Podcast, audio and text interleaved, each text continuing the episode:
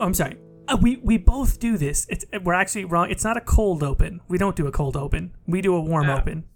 We uh Oh. we conflated the What's term. cold open? Just like start talking about it. Like, so what do you think about No, the divine? Is that a cold open? No, a cold. Or- I think so. The way I understand it, the cold open is hello and welcome to such and such podcast. This is the episode number. This is the date. This is host. Blah blah blah. That's actually the cold open. So the warm open is when is basically what we do, right? Where we just kind of let people sort of walk into the room, so to speak, as we're talking. Mm-hmm. And we're talking about whatever. So that is not mine. Where I got that from, and and back when I used to do a really old podcast that's not around anymore, when I had like a, a separate gaming blog and I did it with my friends, we did the same thing. I edited it the same way. It's basically the only way that I like to edit podcasts is with a warm open, and I mm-hmm. got that from the way that the Bungie podcast used to be structured a long time ago. Um, Oh. In the, in the lead up to Halo Three, uh, I listened to the Bungie podcast all the time. I listened to it. I think they did, they were doing it weekly too. And then when they're sort of out of the development cycle and they don't have anything coming up, um, they don't really do it as often. I haven't listened to the Bungie podcast in years. I have no idea what they. I assume they just talk about Destiny now, but um, yeah, they would they would have like a warm open where it would just it would fade in, and and maybe at some point they would introduce themselves, but it would just fade in, and they would be talking about like you know what the good sandwich spots are near the office, and you know how it sucks that they're not in Chicago anymore and they can't get good pizza, and you know whatever. you know whatever they would talk about and like i always just felt like that's the way to go because it feels like it feels like when you get to the bar and your your friends are there before you and they've already kind of started on their beers and they're you're kind of jumping into the conversation like as it's going. And so that's what i think people kind of like. When when people tune into the podcast it's like oh katie and jordan are already talking. So let me just like pull up a chair and like this is just part of the conversation. And they're already getting out their notebooks, waiting to get that time code of when we mention a dick and go again. Caught. um wait wait wait. I, I can do this. I can do this. Um oh, okay. in the cyberpunk gameplay walkthrough video they finally show no there's no penis though but they allude to it there's, there's almost there's almost a penis uh, did you see that by the way Uh, I saw half of it because I came in late, but I did see like like a different portion. It looks cool. I'm down. it, I'm excited. it looks good i will be honest two things right i mean number one I maybe I had hyped it up too much in my mind because you know whatever I was bitching and moaning on on the E3 episode that we did about the fact that they didn't show it at E3 and this was that demo. Um, this was the demo that they they showed the press behind closed doors, but they didn't release video of it. Well, now I guess I don't know if this was for Gamescom or what it was, but or PAX or whatever.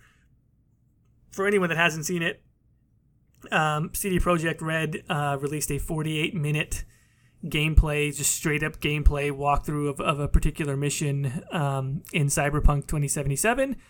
Looks really good.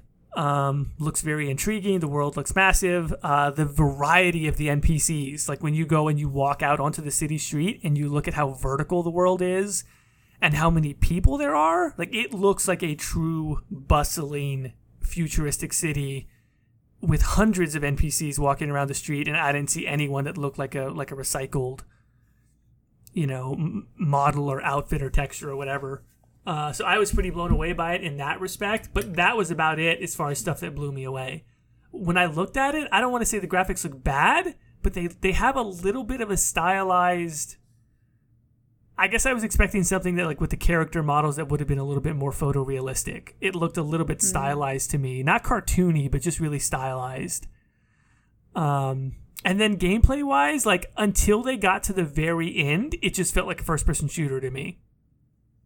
Like when they got to the end of it and they were like, okay, you know, for the purposes of the demo, we're going to unlock a bunch of high, like high level abilities so you can really see the variety and stuff. And then you could see the wall running and using like the, the little mantis arm spike hook things, whatever they are, to like wall run and then latch onto a wall and shoot people and do like, you know, more of the slow mo and the slides and all this other stuff, then it looked a little more distinctive. But otherwise, it just looked like a first person shooter to me from a combat standpoint. I'll be honest. The only thing that jumped because I, I didn't see all of it. Uh, the the thing that jumped out at me the most is when that girl woke up in her underwear and she like turns around and her ass is hanging out. What? I dare you to find a lady that slept alone. If there was a boy there, that's or a girl there, or whatever sexual partner, that's one thing. But uh, sleeping alone in a thong, nobody fucking does that. Nobody does that. That's really uncomfortable. They just take off the underwear. Wait, but wasn't wasn't that the scene where the guy leaves?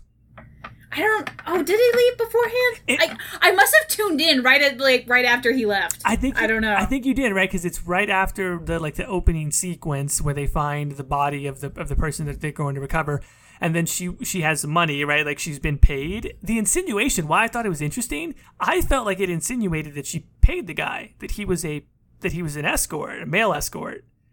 Um, oh, the most important thing of that, I just happened to tune in and missed it. Fuck. Now I'm just an asshole. yeah, because like they, they got they got paid for their job or whatever, and she's like, "Yeah, I'm gonna have a good time tonight, whatever. Like I'm gonna get drunk or, or and I've got money to spend or something like that." And then the way the guy gets up, like he gets up, he doesn't say anything to her. I can't remember if he grabbed something off the counter, like maybe money or something, but he just kind of like he grabs his coat and walks out immediately. Doesn't say a word to her, and she sees him. It's not like he sneaks out. She sees him walk out, and she's like, "All right," and then kind of turns over. Um, and then that's it. And so that, my insinuation from that was you can maybe have romances, but you can also have maybe like prostitutes essentially. I mean, the Witcher series is full of sleeping with prostitutes. I would not be surprised. CD Projekt Red giving us what we expect. Can we also collect sex cards? Okay, we are going on quite. This is not what we're talking about today. it's a warm open. Now we're gonna. How many have you gotten? Which one? have you gotten them all? Uh, I'm kind of still early game, and I also don't want to get like flagged by YouTube. So I, I think I'm just gonna play Geralt as he doesn't know how to woo a woman because I feel like that's a lot funnier than than collecting the sex I mean- cards. wooing women with especially the I mean look I like Geralt I like the voice actor who does them but in in the first game like holy crap the romance is really stilted like the dialogue the quote unquote romantic dialogue is really stilted Well, like in like the first, what is it like? 30 minutes of the game maybe you can already have a chance to sleep with a woman like that's insanely fast yeah Oh boy. All right. Anyway, speaking of uh, sleeping and choo- choosing to sleep with people, we're going to be uh, doing a continuation on Dragon Age Inquisition choices because y'all demanded it. yes Uh, that was the best segue uh, I could have come up with. I give it I give Okay. it I give it a B minus it's pretty good Yeah, okay. Um okay, so uh I have about 5 different choices that people requested us to talk about that we didn't last time. Um the major one is who do you leave in the fade? Uh, during Here Lies the Abyss, Hawke or the Warden, which is either Stroud, Alistair, or Loghain. uh And does it change depending on what Warden you have? it- mm. so do you want me to go first or did you want to go first Oh, you go for it. So for the long time, it was just not Hawke, right? Like not Hawke, no matter what. I just I, I really had that affinity to Hawke, and then maybe somewhere around my second playthrough of Inquisition, I came up with a different um, role play um, pattern or standard for Hawke. And I think I've talked about this on an earlier episode, so I don't want to re-explain the whole thing. But the essential idea is that Hawke is a tragic figure. Um, And so that I, I sort of like the idea of him sacrificing himself, right? Like I, I play Hawke a different way in Dragon Age 2 through Act 1, Act 2, Act 3. I play him more comedic in the first one because he's younger. And then he tries to be diplomatic in the second one, but the way that things wrap up in the second act, and there's a lot of dark stuff happening. Um, I, I always, for, for the past few playthroughs, Hawke is a mage. Hawke is um, not renegade, but whatever, aggressive by the third act. Pro mage supports Anders. Like Hawke becomes an extremist because I think Hawke, as an extremist, is more interesting. And then my narrative for him in Inquisition is once the full blown war has struck out, he feels bad about that and he realizes he's gone too far. And so then whatever, he feels like self sacrifice is the way to go. So now it's mm-hmm. always Hawke. Before it was always not Hawke. Now it's always Hawke. See, I, I feel like that answer highlights why this one's difficult to have like a quote unquote good choice because it really depends on who your hawke is. What you just said is a really interesting story arc and is a really good uh like decision for you. Like I think that's a really cool storyline. Whereas in my story, like I always well, not always, but I prefer in my canon to have Hawke living because I hate the idea of um, her leaving Fenris behind. I think that's here. Here's there's a cut. There's only like a few things that make me infinitely sad and one of them is like losing a partner that's like my number one fear so i can't imagine doing that to like a, a player character of mine so i just don't want to do that it's always going to be whatever warden it is so I, I, guess that's my opinion on it but it, it it's so dependent on who your hawke is and what you think of your hawke and I, I think it also depends on the warden like stroud poor guy should have like if he was in Star Trek, he would have a red shirt. He there's no reason he needs to even be in the series. Yeah. Um, Loghain should have died decades ago. So fine, whatever. Alistair, I think there's a valid argument to say like no matter who your hawke is, maybe Alistair should be the one to live because of his unique bloodline. Uh, he's one of the few good guy wardens that we know. Well, I guess depending on your your view of Alistair. Um, and he's a born leader technically but he stayed with the wardens wouldn't that be good to have a born leader in the mm, wardens right. to do whatever yeah. so like i i feel like there's just so many choices dependent on this so I, I don't think we can come up with a good solid answer of who should be the one to live on and go help the wardens in adamant so yeah, and that's another thing too that I did mention was that I, I feel like the wardens need an Alistair or potentially even um, a Loghain um, to to be their leader, and I think that that's really important to. I mean, even though it's not necessarily evidenced in in the events that we see on screen, I just kind of feel like having that strong leader would be really really important for the wardens if they're going to have a future. I in in Origins, I can totally get behind the mindset of we need more wardens, so why not recruit Loghain, whatever. Coming into Inquisition, though, I think.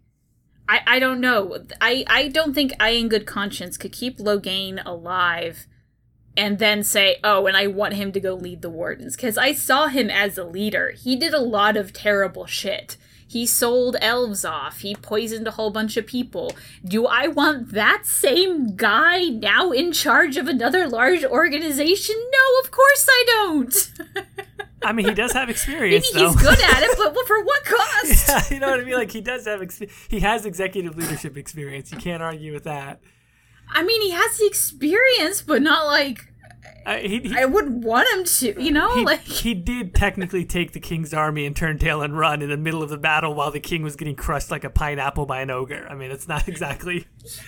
Yeah, I don't know why he would make a good choice. No, he needs like I I if if you have an argument on why Loghain should live mm. over whoever your hawke was, please oh, send oh, a comment because I, I, don't understand I, it. I have one. Convince me not to do this, Katie, because I've never done it. But I because I'm not I'm not typically typically I'm just like ah fuck I'm kill Loghain in Origins.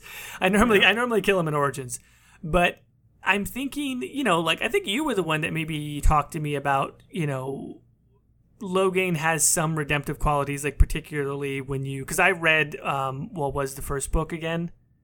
Uh, the uh, the Stolen Throne. Stolen Throne, long ass time ago. Like I read that while yeah. Dragon. I, I should probably go reread that to kind of get idea of young Loghain, and then I don't know. Maybe maybe I've always had in the back back of my mind of trying to do this one where it's sort of redemptive, where Loghain, where this is how you know, whereas Hawke might find his redemption in death, maybe Loghain, because technically he does have those organizational you know, type A alpha personality leadership qualities, he could find some redemption in doing it right potentially with the wardens. Again, total head headcanon because you never you would never see how he leads the wardens exactly. Mm-hmm. Um, does that make any sense or am I being dumb? Convince me not to do it. No, it makes sense, but like he has good tactics. It's just it's ruthless tactics, you know? Yeah. And the wardens are already ruthless enough to the point of it being mm I hate using the word problematic, but I don't know what else to use yeah. instead. So, do we want someone who is the king of problematic? They have right, right. They have a bad. The wardens. They have a bad track record with ruthless. Oh boy. They would do much better with like Alistair than.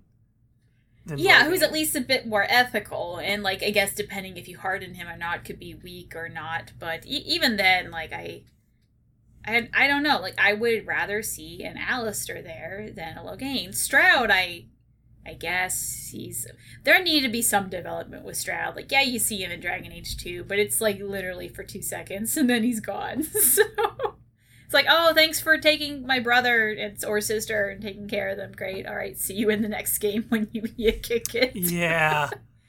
Um, Uh, yeah, I, I just think Hawke is. Um, Hawke feels like the right answer, and it's also sort of prob not problematic. That's too strong a word, but like Hawke surviving, like Hawke's always going to be controversial no matter what. I mean, it's not a reason to kill him or her, but I just mean Hawke comes out of the fade, and like Hawke is still the person that that kind of was at the center of Kirkwall and all this other stuff. It's like Alistair at least could come out as a respected leader of the Wardens, and I don't know, like I, I just feel like the narrative is sort of there in the canon, no matter what, for Hawke to make that sacrifice. That's fair. Oh. But I, I don't know. I still, I still like keeping Hawke alive. Like I, you, you can take that from from my cold dead hands. No, no, no. So that reminds me, you said something about Fenris. Okay, so obviously, you know, I, I uh, for my Hawke, probably a couple of them were were Merrill, and then one was Anders, and they, they all they all need Hawke in a certain way, right? Um, maybe Isabela is the one that maybe needs him or her the least, but um, you know that there's that aspect of it. Totally, totally get where you're coming from. For me, the thing that's a gut punch every single time, even though I've done it like three times now, is Varric. Like, Ah. god damn, Varric is just like he's heartbroken, and like I don't know if it's just me reading too much into it, but if you kind of look at where Varric is in Dragon Age Two, to me, I, Varric strikes me as the type of person who has a lot of connections and has a lot of acquaintances and has a lot of people that he can drink with, but he doesn't actually have very many friends. Mm-hmm. Do you know what I mean? Do you get that vibe from him too, where it's just like he knows everybody and everybody knows him, but he's kind of like a dealer and he's kind of like he's doing biz. When you're that business minded, like you know everybody, but you don't have any close friends and allies, Yeah. right? You kind of have to be neutral towards everyone because you're chasing after the dollar and everything else. And his brother and him don't really get along, and so I mm-hmm. really feel Or he's, or at time of Inquisition, he's dead. yeah, yeah, so- yeah. So, so when you look at it, it's like Hawke is this. Well, potentially, Hawke is this is his friend, and and then also the Dragon Age two crew uh, are are Varric's friends, and so if Hawke dies, then Varric loses that friend, and then the Dragon Age two crew isn't really around so much. So it's like, man, like he really lost his he really lost his friend. The only the only sort of silver lining to to me and like why it's more tolerable is because like, well now maybe the Inquisition crew are his friends. Uh I I just don't see him being as friendly with the rest of Inquisition though. no, like, not as not as with Hawke. Like that Dragon Age two crew was like he had nicknames for everybody and it's just great. yeah, I think that's. This is kind of a side note, but I think that's one of the reasons why the ending of Dragon Age 2 was always going to be a tragedy to me. Like, no matter what your decisions are, because you had a group of friends, and no matter what happened, you're all going to scatter to the wind. That always makes me really sad. it is. It really is. Um, Well, all right. Uh, I think for the most part, that's the nail in the coffin for Left in the Fade. Yeah. Uh, I which I would sum up as I don't know. yeah. All of them have, have good good and bad qualities. This that one's I'm, I'm less whatever. Now, um, another one that was highly requested was who to choose for the divine.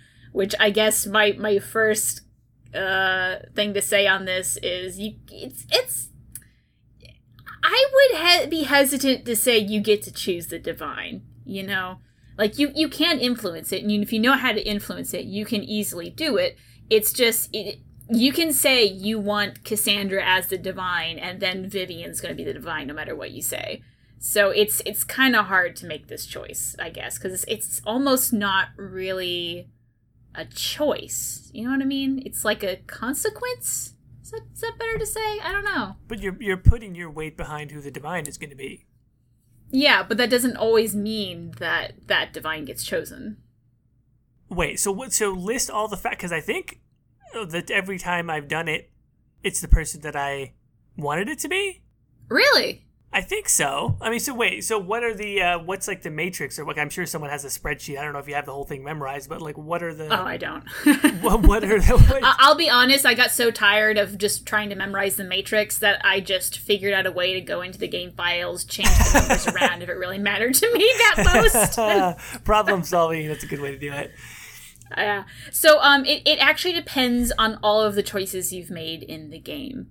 Um, so it counts into pretty much everything we've talked about so far about like who did you leave in the fade, who did uh, you did you keep the wardens, what did you do with the well, whatever, and adding all of that up will will give like um, you know Cassandra, Vivienne, or Leliana different points, and you can add in points if you back them or whatnot. But you can back Leliana, but if you choose all of the things that Vivienne approves of, Vivienne will get voted in. It's it's not necessarily who you you put forward. That's the game can right. actually take your choice and say, "Ah, that's great, but fuck you." I think yeah, I think I looked up the Matrix at one point. Okay, um, but I guess okay. So yeah, that's true, right? So that's that that decision, that outcome is is whatever. It's got all those factors that go into it. But I guess the the interesting um, thematic decision is: are you are you favoring? How do we describe the how do we describe the the two sides really? Because they're they're Cassandra wants reform. I mean, she basically says that, but she wants reform um, with a certain amount of respect, or or I mean, she seems to appreciate what the Chantry is, whereas uh, Leliana wants like more drastic reform, right? I mean, that's essentially what we're choosing between. Yep. And then Vivienne is like drastic in the other direction almost. She wants status quo, but she does want a little more freedom for mages, doesn't she? Didn't she say that at one point? She does. Self govern, more self governance or something. Yeah, it's more like I don't know how to describe it. She definitely still wants Templars, though. Yeah, it's like she has more power over mages, and then mages have more power in general. It's I don't know, and like she like no matter what happens, she always makes that uh, uh, College of Enchanters or whatever it is, which we have no idea what that even means.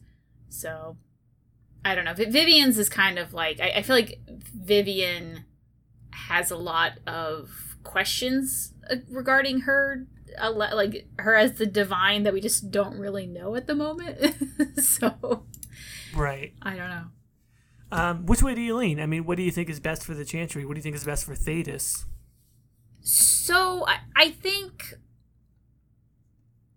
I, I i'm gonna be honest i think the best for thedas might actually be cassandra um that being said i always choose leliana that's softened Hmm, okay. So I, I think Cassandra would be the best for peacekeeping because she's very firm and in a country and uh, with a bunch of nations that are going through a lot of turmoil, the Chantry being stable would be very beneficial. Um, but I think that for for this series of games, and I get to live out my fantasy or whatever, I like Leliana's belief system towards the Chantry, where like you accept everyone whether they be elves and dwarves or whatever. All sexes can be part of the priesthood. Um, mages are left a little bit more free. Now, granted, this is going to lead lead to a lot of chaos, um, but I like that's how I kind of want to see the series going. So I don't mind choosing that. But I, I do think if if this was a real life scenario, I would probably actually choose Cassandra. So I guess that's where I go. I, I don't know if you if you have differences. No love for Viv.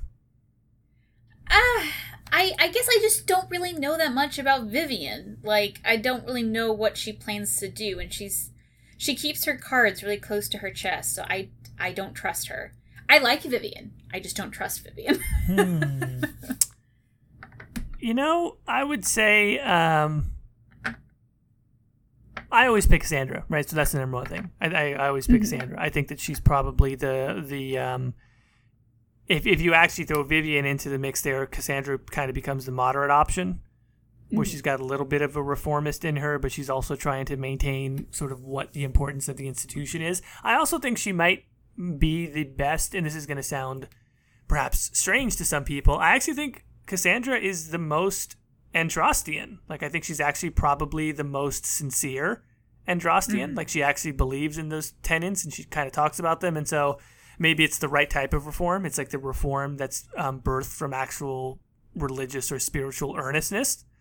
Um, I don't think she's going to be better than Vivienne at managing the politics of it, right? Obviously, right? Like Oh, yeah. Vivienne is going to be the strongest leader for it, and so maybe in the future I'll go out of my way to do a Viv one. Like, like what do we? You, what do we know about Viv? Right, you're you're right in saying she sort of plays her cards close to her chest. I mean, what we know about her, she's a boss ass bitch, right? Like she's gonna Mm-hmm. she's gonna hold it down. Like she's not gonna be uh, steamrolled by any of the other political powers in play. Um, so I like Vivienne for, from that aspect.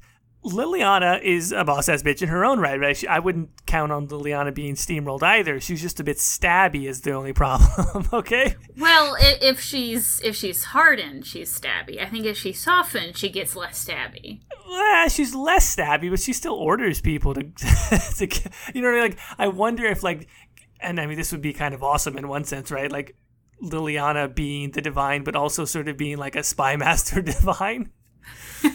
like if she's, I think that's essentially hardened Leliana to me. do you know what I mean? Like that would be awesome if she's just kind of like she's still ordering assassins around as a divine. I mean, to be fair, the last divine, Divine Justini, that's what she did. Right, right. So I mean, th- there's that aspect too. But I I view Leliana as being the most unstable. Right, she's gonna she's gonna shake things up. The reforms may or may not be met with. Um, you know, a positive response, and then if things don't go her way, she's liable to steal, kill, you know, do a bunch of clandestine spy shit. And I'm just like, I don't really know if that's the best Well- thing for the Chantry. Well, that's what happens in the tres- t- trespasser uh, slideshow. If you have a stabby Leliana, she'll say like there was a couple riots and then they quickly got silenced. Hmm, I wonder why. Yeah. Like th- there's there's already echoes of that. Um, so yeah, I would say Leliana least likely for me. Cassandra is what I always pick, but then again, I, I see the I see the pragmatic angle for Vivienne.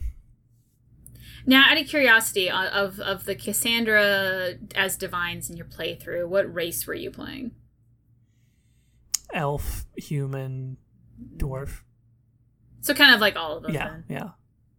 I, I guess I like the Leliana route, especially going with a with an elf because she's you know pro elven. Like she like like I don't think not that Cassandra or Vivienne isn't pro elven. They just don't act like it. You know, like it isn't a priority to them. Where where Leliana it is, and I I appreciate that, and so I'll, I'll go with her.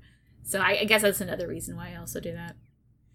Yeah, that makes sense. I mean, I get. I, I guess I didn't think of it. This wasn't like a major aspect of it, but I guess sort of the thing was like with my elven inquisitor. It was just like, well, this is your religion, and again, Cassandra seems the most Andrastian, and then with my dwarf, it's just like I don't really care about religion. and again, you you seem to know a lot about this, uh, whereas even Leliana doesn't. She seems different. Than, I mean, and again, I think guess I'm thinking more hardened, but um, like Leliana in Origins seemed to care very much about her faith, whereas Leliana in Inquisition is t- to me more ambivalent about it at this point. Mm-hmm. Well, that's all I have to say on divine. Yeah, Do you have any? no, we got a good distinction there. You're you're leaning more Leliana, I'm more Cassandra, uh, but I've also got some some appreciation for Vivienne. Well, I, I guess I like I don't disagree with you that Cassandra's probably the best option. I just kind of like the chaos answer because I want to see what happens. Yeah, yeah. So I, I feel like our, our opinions are actually closer than they appear. Yeah, no, I get that for sure. So okay, let's. Uh, I guess kind of going off of that uh, at the very beginning of the game, mages versus Templars, and I, the, here's an issue I have with that is that it also has a huge game. It's probably one of the biggest choices in the game as far as like how if a gameplay is gonna go. So I, I feel like let's start off with talking about just who do we think the best answer is for mages or templars and then we can go on to why we think who had the best level or who was the best uh, nemesis so um do you do you have an opinion on mages versus templars Yeah, it's pretty much mages all the time. It's and and I kind of feel like, and I, I believe we talked about this at one point, which is that it feels. um I don't know if if to say that the game is steering you towards mages. That's probably wording it too strongly. I, I think maybe the the default sympathetic position is with mages. I mean, if you think about it, maybe a little bit more deeply, you can find a sympathetic angle to supporting the Templars. Um, But to me, the Templars are just sort of framed in, in a draconian sort of way. Um, and I, I don't know, like the, the the implications of them being this weird sort of like religious military situation I ju- that never appeals to me. Even even even on some of, I mean, I've done it with like a very Andrastian sort of uh, human Inquisitor, and that's about it. I I I completely agree with you for like if we're talking about Dragon Age 2 or like mages all the way. I just feel like Inquisition does a better job because the, technically the angle of why you're even choosing is who's going to close the breach and it would make sense that Templars know how to get rid of weird magical shit. It's true. so I I, I can kind of see for both. I I like choosing the mages I guess my reason for also choosing the mages is more based on I really liked the In Hushed Whispers quest a lot more than the uh, uh, than the Templar one. It it really has less to do with who I think is going to close the breach better because I think they're going to do about equal. Um, it's really just uh, who I want to play, like what level I want to play. Now that being said, as much as I love In Hushed Whispers as a quest, I think Calpernia is a much more interesting nemesis than Samson. Uh, yeah, because Samson just strikes me as being kind of boring. Yeah, he's like, I, I, the Templars were thrown away and I'm pissed about it. Great, awesome. Where Calpernia is like, my country is like, we were a really great country, and then we decided to be weak, and like, eh, we're, we're just destroying ourselves, and the mages and slavery is just the worst, and that's kind of a really compelling narrative. Versus Samson's like, I was thrown away like garbage. so I yeah, I I kind of wish. I'm sure there's a mod to do it, but I I almost wish that they switched out the nemesis of Samson and Calpernia, and then in that regard, there would be no way, there'd be no good reason to choose the Templars. Ever. oh. Um, she she fits a bit more sort of working. I don't know. I feel like her by Corypheus also kind of makes more sense with her backstory.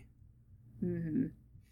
Um, and then, like, I, I don't know, just like her being almost a foil to the Inquisitor is just a lot more interesting than Samson is. Because she, like, even in the end, you can just convince her to be like, hey, like, I respect your goal of trying to better Tevinter, but this is not the way to do it. And she's like, dang, you're right. Right. Bye. And then she just leaves. but, like, Samson is just like a mindless drone. Yeah. So. I I don't know. I th- this is I like the the. I almost want to say this isn't so much a choice of mages or Templars, but a choice between In Hushed Whispers and Champions of the Just. You know, like it's really not about supporting mages or Templars. It is really just the level design. Well, In Hushed Whispers is one of the greatest missions in the history of Dragon Age. Yeah, I loved it. It was really great. Like I and here's the thing, Champion of the Just isn't bad. It's a perfectly fine quest. I just think In Hush Whispers is a yeah, lot. Yeah, it's better. got that weird flag thing. What'd you say? Doesn't it have that weird flag thing where you gotta raise all the thing Oh, you don't have to do that though. Yeah, but it's there. And I what did I say about completionist things that I should just skip? but like it's uh so there's that guy you bring uh Aber- Abernash if you don't do the flags he survives if you do do the flags he dies so it kind of it kind of depends on what you want to do and it's like I know the flag thing didn't didn't I didn't mind it that much because it's supposed to be the envy demon learning more about you and whatnot and like it's uh, the whole storyline is like the envy demon is trying to figure out who you are so he can copy you and take control and which apparently um in the original design for the quest and even went so far as to actually have lines recorded that you could find in the game files uh there would have been an option um like if you failed or something to have the envy, envy demon possess you and then Solas would be the one to figure out that oh god the inquisitors possess and part of the quest would be trying to get you unpossessed. Which i think if they did that that would have made that quest completely different and a lot more interesting maybe even more so than uh, in hushed whispers.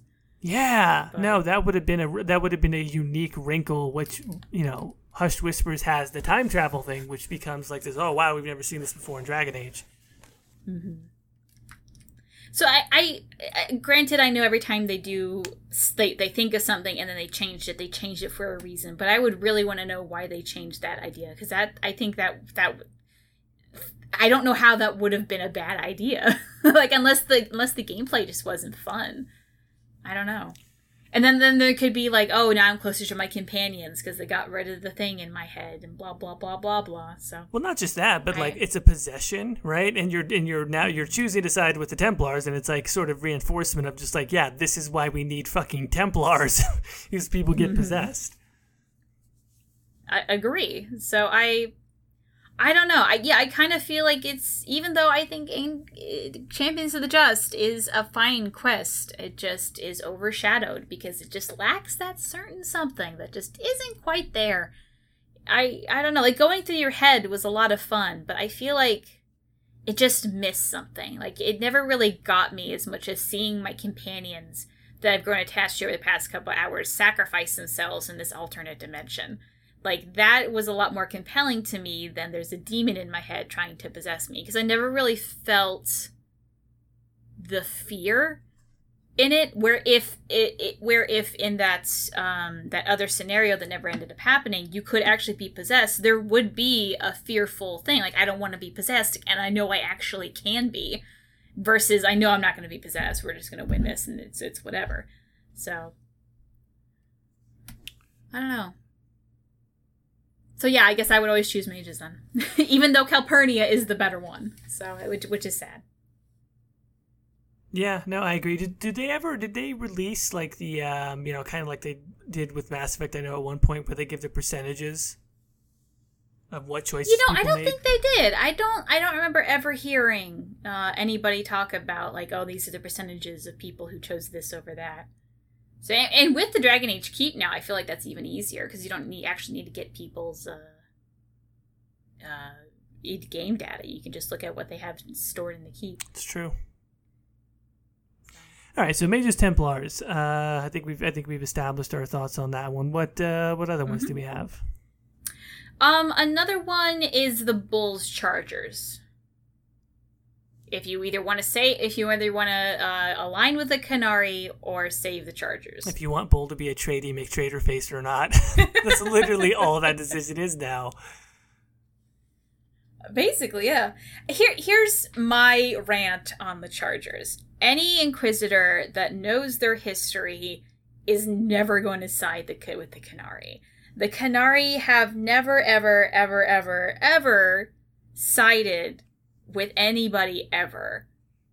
And suddenly they're going to side with you and not try to manipulate you? Like, I don't know. Like, I just the, the Qunari have always tried to overpower people. Why suddenly, even though they're still at war, and uh, with Thedas, like look what, what happened with Kirkwall. Like, why would they ever side with the Inquisition? It just doesn't make sense. It smells like a trap. I it I just and it obviously is because look at what happens with Bull and the events of Trespasser. I just don't see it working out. So even though, if we want to get technical about it, if you're all about saving lives, you're probably saving more lives if you save the Qunari Dreadnought because there's a giant warship full of actual people that sinks because you wanted to save a band of like four or five people. Like, it's. I- I just think Bull's Charger is the better choice because there's no way the Qunari are actually going to keep this deal. And oh, oh my God! Turns out they didn't. Yeah, yeah, but Katie, but Kate, they have big boats. I, I, I- like I like big it's not even that impressive of boats. like what can I say? I, I like big boats, and I cannot lie. No, I'm just Oh, kidding. that was a long way to go for a terrible punchline. Um, You know, I almost completed that bit. I thought you, that's what you were going for, so I decided not to steal it. no, I mean, I guess that's. I mean, you you mentioned the live saving things, and then I also kind of feel like, yeah, I mean, pragmatically, it's like they have fucking warships, and and Bull has whatever these six people that are kind of plucky. I'm like, this is a no brainer for me. Except, you're right when you talk about the historical aspect of it. It would be a no brainer to pick the people who have you know have massive means of war, except they don't ever they don't ever truly ally with anyone Mm-hmm. so you're gonna get stabbed in the back. I guess from that standpoint, um, from that standpoint, you're right. On the first playthrough, I think the first time when I didn't know how it affected Trespasser, I didn't pick the Chargers because I'm like, it's like six people. Mm-hmm. Uh, and then you're like, oh, this is the only decision that matters when it comes to Bull being Trader McTrady face. okay, thanks. at, the same time, though, I really like that consequence of it because, like, there's not really that many other choices in the game where where a companion, no matter what you choose, is going to just stab you, no matter what you say. Doesn't matter what your approval is. Doesn't matter if you were in a romance. He he is a weapon of the Qun. You cemented that, and now you got to deal with the consequences. And I respect that. I agree. I mean, look, overall, I like delayed um, delayed consequences. I think that's uh, that's a real big thing that RPGs should do as much as possible, rather than mm-hmm. the you made this choice. Here's the drawback, and here's a reward right away. Like those delayed consequences are really cool. Mm-hmm. Um, and yeah, it may, it makes a hell of an impact. So I I uh, I agree with that. Um, at this point, though, now knowing that, it's like yeah, I just pick the Chargers over and over again.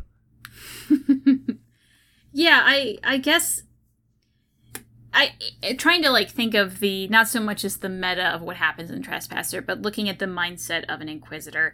Like I, I just think it's I, I don't know, almost a no brainer to never choose the Qunari. Like a human's going to be extremely bitter uh, because of the war with the Qunari, uh, especially if you're romancing Dorian.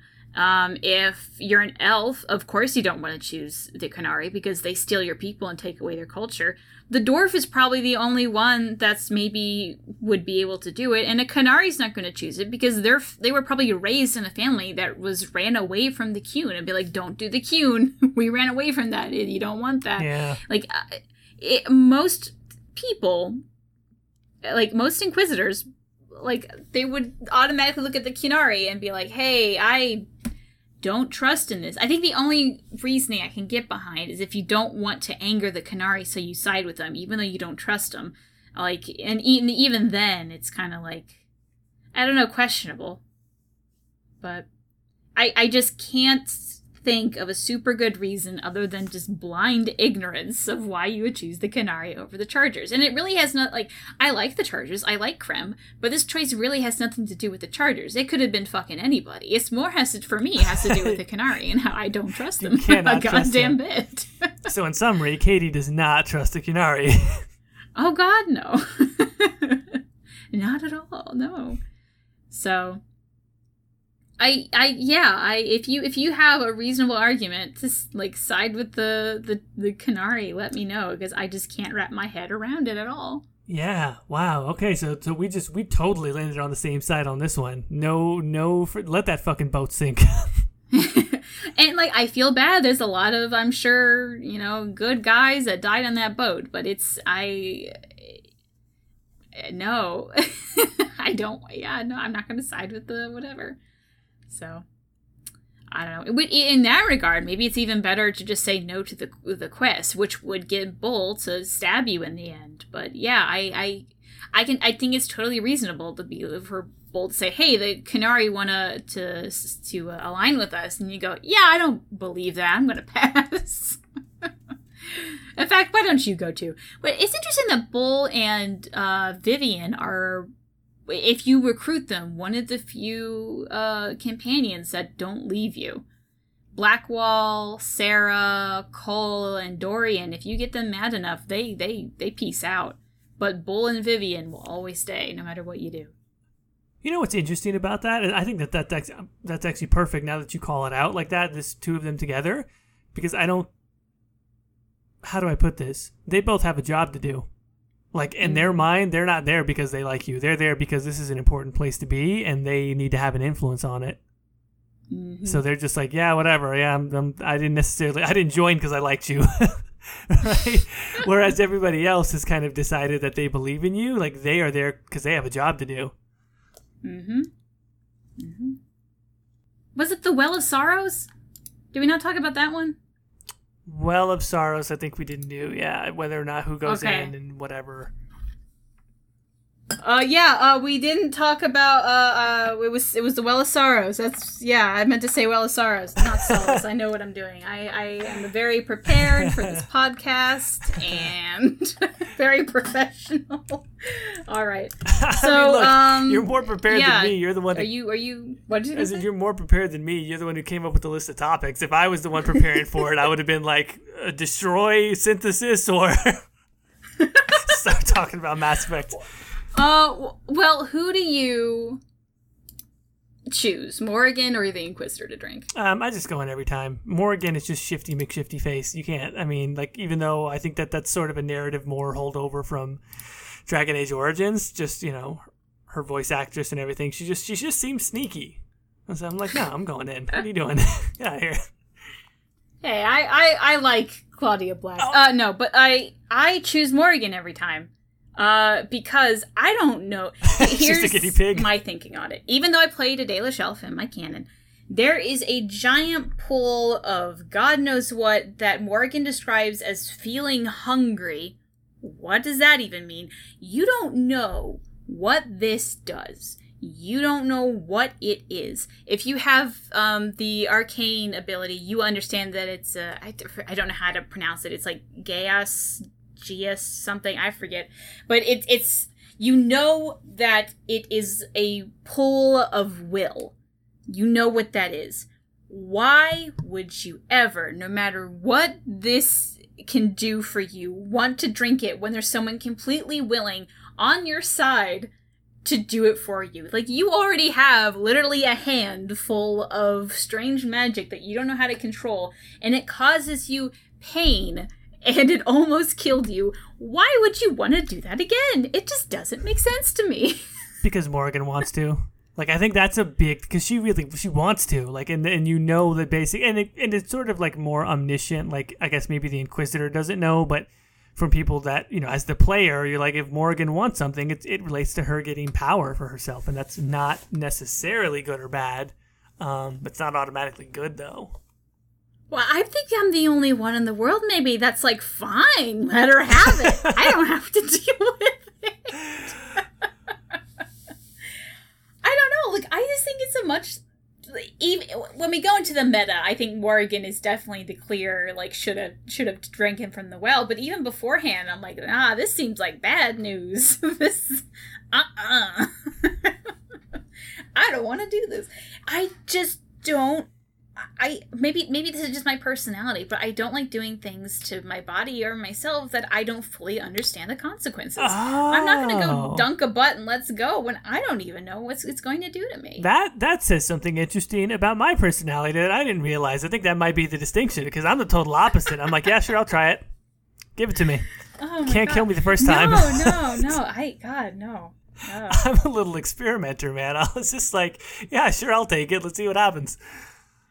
Oh god. Like I uh, maybe this is really just a personality thing. Like I yeah. maybe uh, maybe I don't know if this is TMI, but I don't even take hormonal birth controls because I don't like what that does to my hormones. It just I don't like that feeling. So I I of course I'm not going to do some strange magic shit. Oh, I don't even take hormones. like, yeah, and I and I'm like that person where when it comes to especially stuff that's like I mean at least purported to be all natural like supplements and stuff like that you know, like mm-hmm. I have my one friend who's always the same thing. He's like treating himself like a guinea pig. He's always trying some new supplement or whatever for like you know different vitamins. He's like, "You want to try some?" I'm like, "Yeah, sure, give me one." I'm like, I am not going to read the back. I'm not going to Google search this. We'll just see what happens. Oh God, no, God, I can't, I can't imagine. No, no, no, no, no. Um, uh, well, ma- well, maybe that that maybe the well of sorrows like is more about like how do you feel about you know treating your body than anything else. Yeah, I mean, th- I guess the one justification I do have for for more like not doing it is the one character I had that was sort of like strong Andrastian. Um, felt like this is an Elven thing. Whatever this is, it's Elven, and so uh, not me. Mm-hmm and that was more kind of the rationale for it. Like as a good Andrastian, I'm not doing that. or, or like uh, what Sera says, it's uh, just a temple full of demons. So you like, yeah, I, I don't want to drink the demon water. yeah.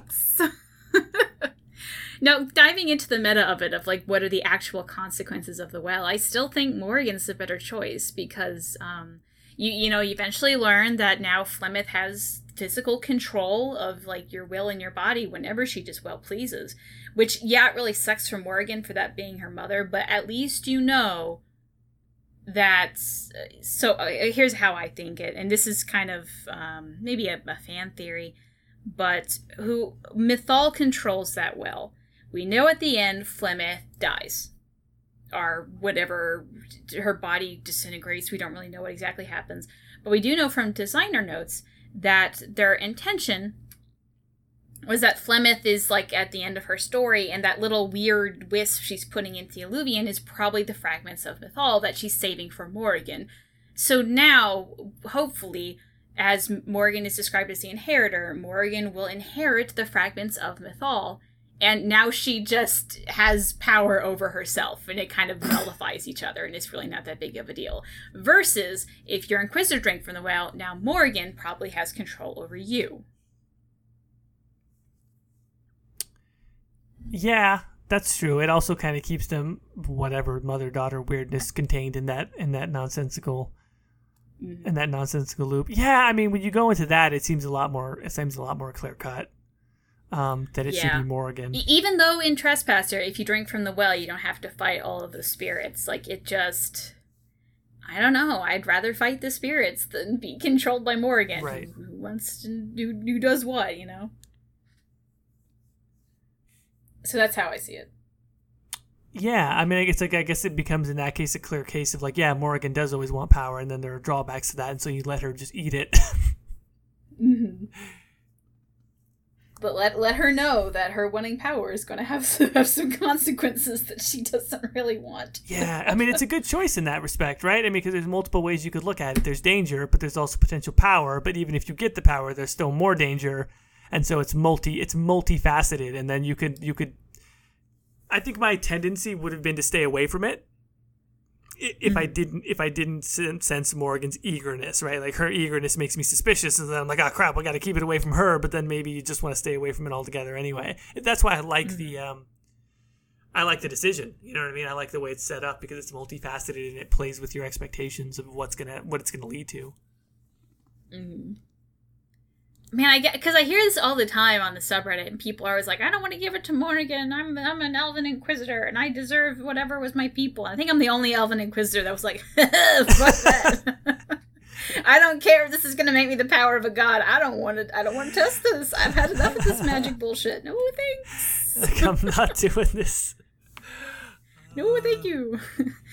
Morrigan's like, maybe I should. I'm like, I'm already stepping back. Like, no, go. I'm just, I'm shoving you in. You don't have to ask. I mean, you, you know what's in. hilarious? It's just like I, I am totally the opposite, right? You're you're the Elven Inquisitor who, whatever, quote unquote, has rights to it. I'm the fucking Carta dwarf who's just like, yeah, whatever, give it to me. Morrigan's sitting there like trying to make her case, and you just like fucking Solas is mad. Everybody's mad. I was like, yeah, whatever. can you put it? Can you put it in a tankard? Give it to me. Now, I I don't actually know anything about what uh, warden you chose, but would your mind change uh, depending if you romanced Morrigan or not? Um, would it change? No. No, because even a romance Morrigan, you still can't trust her. my, my warden would be. She ran off with your kid after Yeah, all. seriously, my warden would be like, "Look, I, I basically common law married her, and I still don't trust her. I trust her less." What, a, what an awful marriage! You can't trust. Her. Yeah, well, I mean, she did run off with the kid. I mean, Oh god. I mean, you got to raise them in the end? Question mark. I don't know. I don't know. Oh boy. I so I think that's. Oh, I guess uh, uh um uh the elves uh whether you want to uh what in in that section where you want to like ally with the sentinels or um kill them all. is that really one people debate about? Not really. Like most people say, like yeah, would just ally with the Sentinels. I just, I just don't know if like is is there a good cause to be like, you know what? The enemy of the enemy is not my friend. um, it's hard as fuck too, right? The, What'd you the say? fight? D- What? Don't, is, don't you end up fighting a bunch of them if you do choose to? There's no combat sequence involved with it. uh, no. It well, uh, if you if you choose to ally with them, like you don't have to fight them at all. They're on your they're on your side. Yeah, well, no, that's what I mean. But choosing not to ally with them. Oh yeah, then you have to fight with them. Yeah, is it, isn't that hi- uh, fight hard as fuck? Also, Uh I don't remember so much it being hard up until you have the boss battle with Calpernia or Samson, and there's like this giant elven guy with a hammer that just ruins your day if you try to do that boss fight. One of the first times I played, I I I, uh, I didn't uh, do the uh, the the puzzles or whatever to ally with the sentinels. So it, they got they got mad at me and i just had to fight the boss. And it that that was the hardest boss fight in the game for me. Like because I w- was one under level Yeah. two had samson and i didn't destroy his armor and then three didn't ally with the sentinels. So that giant guy with the hammer was just absolutely wrecking me.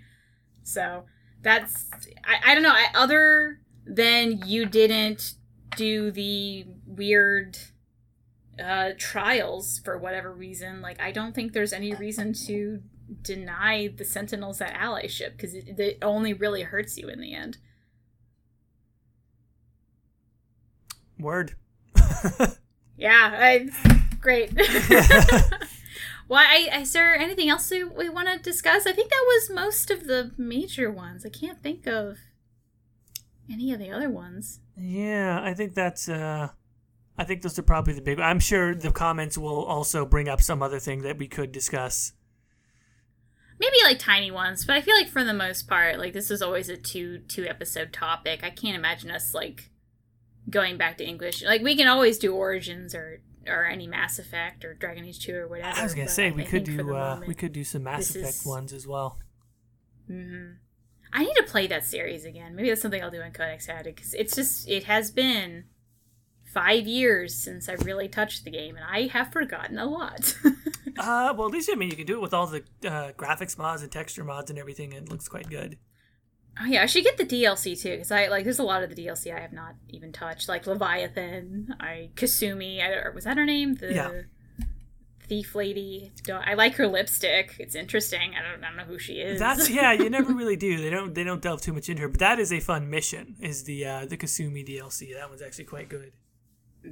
What about Lair of the Shadow Broker? Lair of the Shadow Broker is the best DLC in the series. Well, after Citadel, right? So like other than the celebration uh, that is Citadel DLC, um, Lair of the Shadow Broker is the best one. It's quite good. I have to play that thing because the only ones I bought were uh, I think I bought I think you have to buy Citadel and I got that one and I also got the one with Javik because Javik seemed necessary. yeah, Javik is really what I mean. People are still mad about it. Like he really should have been part of the base game, but um, Which like I remember playing like he had a lot of interesting things to say so I'm glad I got it when I did. But yeah. Well, right, Jordan, where can they find you? uh, people can find me at the Exalted March uh, on YouTube, on Twitter, and on Instagram. Uh, where can the folks find you? Uh, they can find me at Gilderthon on YouTube and Twitter, or Gillanon on Reddit, if that, that so pleases. Um, and we also have, uh, you're probably listening to this on Codex Added, which is our, our uh, podcast thing, which we'll get to in a bit. Uh, Codex Added, which is our new streaming channel. If you want to see us stream silly games with other people, uh, or just ourselves, uh, this is this is the channel to do so. Um, and then we're also on wherever podcasts are found, or the Anchor app, if you know what that is. Uh, I think that's everything, right? Uh, that That's our spiel. is yeah, that's everything. We did it, successful. Another, we we We- were like yes. episode twenty. What is this going to be? Twenty two? Whoa, what episode number? Oh god, I Ah, who cares? what was I saying at the beginning? Doesn't matter. Yeah, I don't know, it doesn't matter. Well, well, In fact, let's just skip a number. Do you want to just skip a sure. number? Next, well, why? I mean, why stop there, Katie? Let's get crazy. Next episode is going to be our thousandth episode, thousandth episode celebration. This is episode B. Welcome. whatever, whatever those guys are that have like 150 episodes of their anthem podcast, just double that, and then we'll just make that the next episode number. like, haha, we caught up. Suckers. There's just a lot of hidden episodes that got trashed. All right, okay, we're, we're talking too much. All right, Doris Sherall, goodbye. Bye.